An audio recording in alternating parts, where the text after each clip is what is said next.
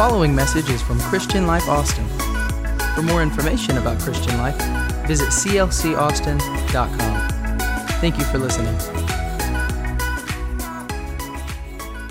Well, hello, Christian Life Austin. Wow, what an honor for me to be with you guys today during summer revival.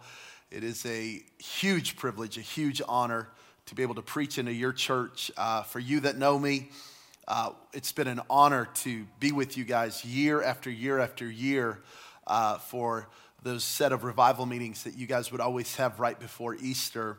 And uh, obviously, this year was a little different, but I'm so grateful that I still get to come into your home. Uh, wherever you're watching this today on a laptop, a phone, on your TV, wherever it is, it is such a blessing for me to be able to preach uh, into your church. I consider Pastor Rex Johnson one of the greatest men of God that I've ever known, one of the greatest men of God in our nation, and uh, one of the greatest preachers that our country has ever seen. It was absolutely in our plans to have him uh, preach to our church this year and to come to Vegas and preach. And obviously, everything's a little different right now, so we're, we're having to regroup and replan for 2021. But uh, what an honor to bring the Word of God to you guys today. Uh, I so love Pastor Brad, the whole team. I could just I could just start uh, naming names, but I love you guys so much, and I do want to just bring greetings from Las Vegas. Uh, we are now just at two and a half years old, and uh, we planted City Light Church February 2018. It's been an awesome journey so far, and uh, I want to thank you again. I want to thank. Uh, you as a church family, every tither, every offering giver, every person who has ever sowed into Christian life because, uh, because of your generosity, because of, of your kindness, and you believing in that vision. Uh, Pastor Rex and the leadership team have sowed into our ministry, and we have seen thousands and thousands of people come to Christ. We're ministering to thousands of people every weekend, and you are a part of our story in Las Vegas. So I love you. I appreciate you. I cannot wait till I can be back in Austin again. I can't wait to see the new uh, facility and the new worship center, the new auditorium that you guys are building. And so I'm just grateful uh, for this opportunity. I'm going to read from Mark chapter 5, and I'm going to start at verse 25. A woman in the crowd had suffered for 12 years with constant bleeding. She had suffered a great deal with many doc- doctors, and over the years she had spent everything she had to pay them. But she had not gotten better. In fact, she had gotten worse. She had heard about Jesus, so she came up behind him through the crowd and touched the robe. For she thought to herself, if I can just touch his robe, I know I'll be healed. And immediately the bleeding stopped. She could feel in her body that she had been healed of her terrible condition. Jesus realized at once that healing power had gone out from him, so he turned around to the crowd and asked, Who touched me? His disciples said to him, Lord, look at this crowd pressing around you. How can you ask who touched me? But he kept on looking around to see who had done it. Then the frightened woman, trembling at the realization of what had happened to her, came and fell to her knees in front of him and told him what she had done. And he said to her, Daughter, your faith has made you well. Go in peace. Your suffering is over. And now this is Psalm 56, verse 9. The very moment I call to you for a father's help, the tide of the battle turns. The tide of the battle turns, and my enemies flee. This one thing I know God is on my side. This one thing I know, God is on my side. I'd love for you to just say that out loud. I know you might be in your living room, you might be in bed, you might be at the kitchen. I don't know where you are right now, but just say that out loud. God is on my side. If, if you're engaged in the chat, maybe on Facebook or on the website, on YouTube, wherever you're watching this, why don't you just type it in the chat as well? God is on my side. Now, the Bible said in the book of Mark, chapter 5, verse 26, that she had tried all she could, but she had only gotten worse. But I want to preach today about her encounter with Jesus Christ. And I want to tell you today that God can reverse worse. I want to preach from that subject reverse worse. Father, I pray now in the name of the Lord Jesus that you would anoint me to preach this word and anoint every person to hear it. I pray for hearts to receive, ears to hear, a mind to comprehend. I pray that today's word would not just be um, notes written down on a page, but today would be revelation. Today would be rhema. Today would be prophetic for the people that are hearing this. Father, we are in a difficult season as a nation, and I am praying that you would reverse worse in the lives of your people. In Jesus' name, amen. Now, we don't hear a lot of the backstory of this woman's life. We don't get her name. We don't know much about her besides the fact that we do know that she was a daughter of Israel, that she was a Jewish woman, and that's why Jesus called her daughter. But we don't know much after that. But we do know that about 12 years before the story that we just read, one day she just began to bleed. It was not planned or expected.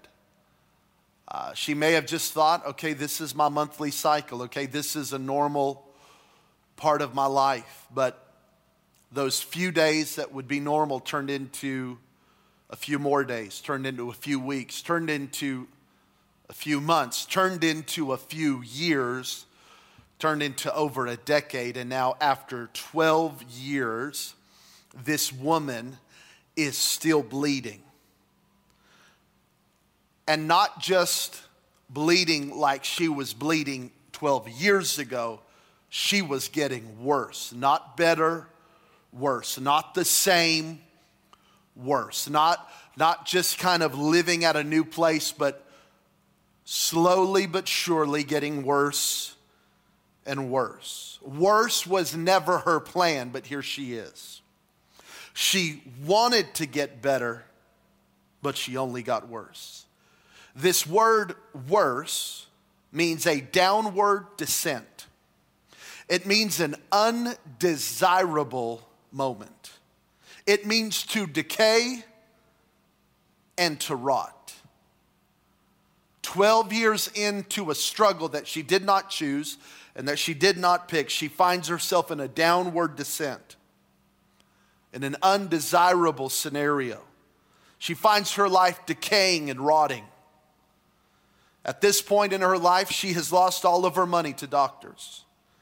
She has lost her health. And maybe worse, she has lost her hope.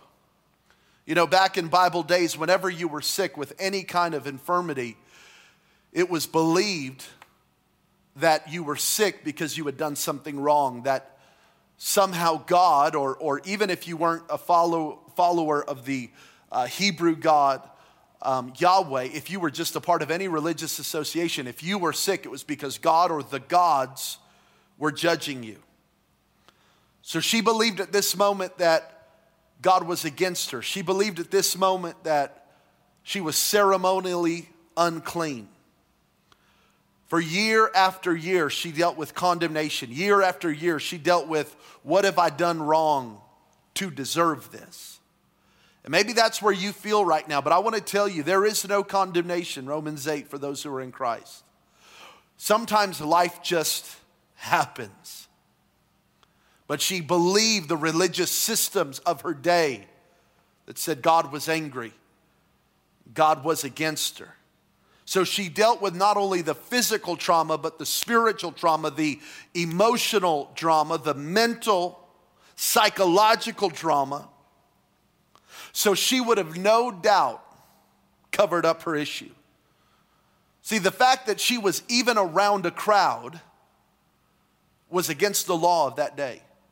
Because she was bleeding, she should have been away from people. And if she was to go out in public, she should have declared herself unclean, but she didn't. Here's what that means that means that she would have been completely covered up so that no one could have ever suspected her issue. Can I tell you, friend, I know so many Christians that are dealing with things and they've just covered it up. So they walk into church. How you doing? Oh, I'm good. How are you doing? Oh, I'm good. How are you, brother? Oh, I'm blessed. How you doing, sister? Oh, we're just so blessed. And they're covering up, never getting real about what's going on. And here's what's crazy. You'll have two Christians walk into church with the biggest smiles they got. How you doing? Good. How you doing? Good. How you doing? Blessed. How you doing? Blessed. And both of them, if one would just get honest enough to go, you know what? I'm not doing that great. I feel like I'm hemorrhaging right now. I feel like I feel like my life source is leaving me right now. I feel like I'm bleeding to death right now. Our marriage is struggling. My faith is tired. This pandemic is getting to me. If someone could just get real, do you know what it would do? It would cause other people to go, you know what? I'm kind of in the same place. And then instead of just high fiving each other or right now air fiving each other and going, praise the Lord, we blessed we could actually pray for each other, encourage each other, help each other, and actually get some freedom. I'm asking you today stop covering up your issues and find somebody to talk to. Firstly and foremost, Jesus. But now she has an encounter. Jesus is about to reverse worse. And maybe that's how your life feels. It just feels like it's getting worse. The unforgiveness is getting worse. The sickness is getting worse. The marriage is getting worse. The addiction is getting worse. Jesus, He can reverse worse. And I declare in the name of Jesus, I declare right now, He is reversing worse in your life. So let me give you a few ways from the text that are going to help you reverse worse. Number one, you cannot separate your thinking from your hearing. I cannot separate my thinking from my hearing. Did you catch what the Bible said? The Bible said after 12 years of suffering, she heard about Jesus. And then she thought to herself. She heard and then she thought. She heard and then she said to herself. She heard about Jesus and then she started thinking about what Jesus could do in her life. You cannot separate your thinking from your hearing. Now, this Greek word is really amazing. When she heard about Jesus, this idea in the Greek language is she heard the things concerning Jesus she heard the experiences around Jesus. In other words, as she is covered up in denial about her issues, she can begin to hear the crowd. She can begin to hear the things that are happening around Jesus. She begins to hear, I'm healed. She begins to hear, You're forgiven. She begins to hear, I can walk. She begins to hear, I can hear. She begins to hear the things concerning Jesus. That's the man that healed the blind man. That's the man that raised the dead. That's the man that prophesies. That's the man that they say will be the king of the Jews. That's the man. And as she hears, for the first, she gets some good news. After 12 years of bad news, she begins to hear the things concerning Jesus, around Jesus, the ministry of Jesus. This is why Romans 10 says, faith cometh by hearing, and hearing by the word of God. Let me remind you right now faith comes by hearing, and doubt comes by hearing. I said, faith comes by hearing, and doubt comes by hearing. She finally changed what she was listening to she finally changed the frequency and said, I'm tired of hearing bad news. I've got to get some good news in me. Friend, can I tell you right now? Faith comes by hearing, but doubt comes by hearing. Faith comes by hearing, but fear comes by hearing. And you have to be so careful about what you're listening to because my hearing is absolutely going to be connected to my thinking. This whole thing is connected. And the Bible says that as she heard about Jesus, she thought to herself, or some translations say she said to herself, same Greek word. In other words, she started changing the narrative. She started changing her words. She started changing her self talk. Self talk, yeah, because you talk to yourself, and so do I. Only crazy people don't talk to themselves. You got to start talking to yourself. She began to change her internal conversation. She began to change. And she said, If I could just touch him, if I could just get around him, even if I don't touch his body, even if I could just touch the hem of his garment, if I could just get around him. The voice you obey is the voice you listen to the most. And the voice you listen to the most is your own voice. So you have to begin to fill your thinking with the Word of God. You have to begin to fill your heart with the Word. Matthew 12, a good man out of the good treasure brings forth good things. An evil man out of the evil treasure brings forth evil things. I have to feel my, I have to change my thinking because when I change my thinking, I'm going to change my life. But I cannot change my thinking till I change my hearing. I've got to fill my life with the Word of God. This is why the Bible says to remember the Lord. The Bible says, do not forget the Lord. You have to rehearse your testimony. You have to rehearse the Word of God. You have to rehearse the faithfulness of God. You have to begin to speak life and, and, I'm telling you, friends, right now, every time you get on Facebook, it's bad news. Every time you turn on the news, it's bad news. Every time you turn on the TV, it's more bad news. Every time you open up Twitter, it's more bad news. You have to protect what you're hearing because your hearing is going to affect your thinking, and your thinking is going to affect your words, and your words are going to affect your daily decisions, and your daily decisions are going to affect your destiny. This stuff matters, and I want God to reverse worse in your life. But in order for that to happen, you cannot separate your thinking from your hearing. Psalm 103 says, Bless the Lord, O my soul, and forget not his benefits. Have you ever thought about that? That's crazy. We, we, we sing it so it's real pretty, and we don't realize how crazy it is. For, for the newcomers, we sing, Bless the Lord, O my soul, Oh, my soul, worship his holy name. We sing that beautiful Matt Redman song, and it, it, it, it, we put it to melody so we don't realize how radical it is. You remember Andraé Crouch? Bless the Lord, oh my soul, and all that is within me, bless his holy name. Think about what David is doing. David is talking to himself, and he's telling his soul, his mind, will, and emotions, hey, soul, don't forget the Lord. Hey, soul, bless the Lord. Hey, soul, keep your faith in God. He said in Psalm 42 and Psalm 43, Hey, soul, why are you so downcast? Put your hope back in God. Think about it. David had to learn self talk. This woman had to learn some godly self talk, and you're gonna have to learn how to be the number one voice in your own life, speaking God's word into your life, into your family, into your household, into your future. Number two, number two, your proximity matters. She began to hear about Jesus, but then had to get close enough to touch Jesus.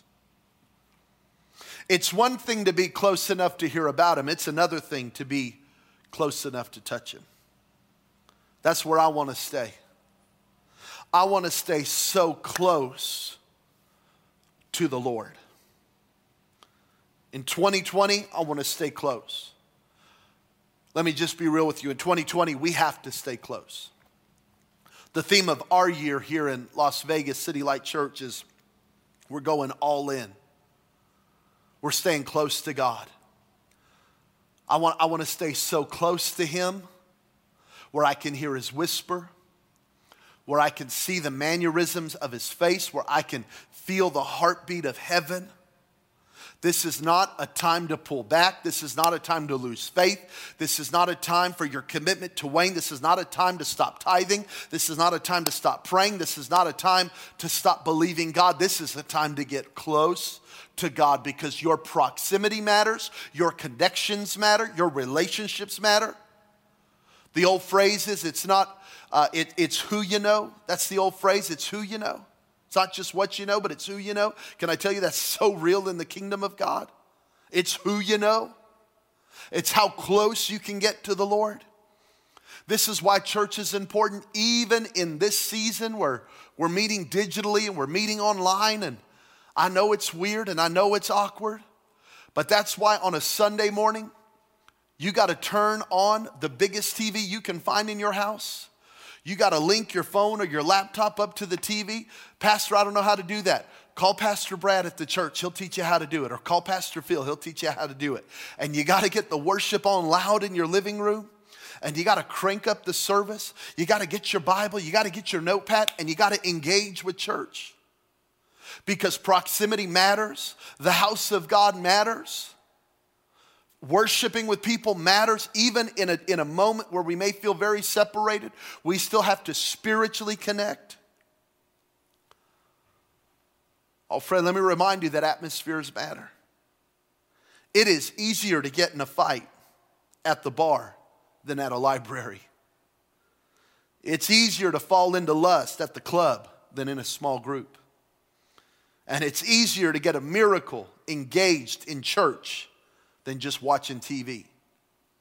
I'm telling you, God can give you a miracle right now. God can begin to release faith right now. Your spirit can begin to come alive again right now. You can begin to dream again right now. Your proximity matters. God is a God of places. Don't you ever forget that. He told Abram, he told Abraham, I'm going to send you to a place. Just start walking. He told Elijah, I'm going to send you to a certain city a certain tree, a certain location. Then he sent them to a certain family. God's a God of location, God's a God of places. He told the disciples, Don't leave Jerusalem until the Holy Spirit comes upon you. He's a God of places, He's a God of proximity. Your proximity matters. This woman had to get, hear me, had to get in the proximity of an immediately. She had to get in the proximity of a suddenly, and suddenly she felt she was healed. And immediately she felt she was healed. There's something about the right place. And I love how she came to Jesus. While everyone else was trying to get a high five, while everyone else was trying to touch his head, while everyone else was just trying to touch his shoulder so that they could say they were around Jesus. Basically, it was like in 2020, they were just trying to get a selfie with Jesus. While everyone else was trying to be at the level of Jesus, the Bible said this woman began to crawl on her hands and knees through the crowd to touch the hem of his garment.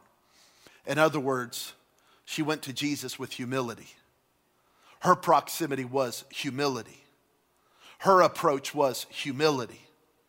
The way she was going to come to the Lord was humility.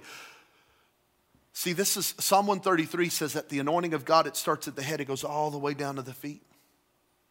You have to get low enough to receive an anointing. You've got to get humble enough to receive from heaven. A selfie with Jesus isn't going to cut it.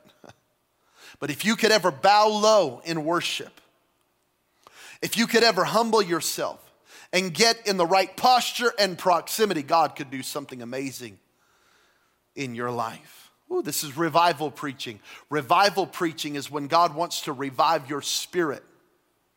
He doesn't revive you in a posture of pride, in a posture of shoulders back, head up, I'm all that. Oh, friend, this season better humble us. This moment in world history better put us back on our knees, back on our face before Almighty God, getting under the anointing of God, under the shadow of the Almighty, Psalm 91, under the flow of the Holy Ghost. Your proximity matters. Lastly, lastly, break the right rules. You've got to break the right rules. I don't know if you know this about your pastor, Pastor Rex, he's a rule breaker. you got to learn how to break the right rules. You got to learn how to get into good trouble. Not bad trouble, but good trouble. See, because there are rules that we follow. There are rules right now that you follow that you shouldn't be following. There are cultural rules, race rules, class rules, family rules. They're called strongholds, friend. 2 Corinthians chapter 10 calls them strongholds, thoughts, rules, ideologies that we have placed and that we have tried to set up above Christ. You have to learn how to break the right rules. See, did you catch it? The rule was she shouldn't be out in public. The rule was she shouldn't be close to people. The rule was she shouldn't touch a male. The rule was she definitely shouldn't touch a rabbi. That's why she was afraid of getting stoned.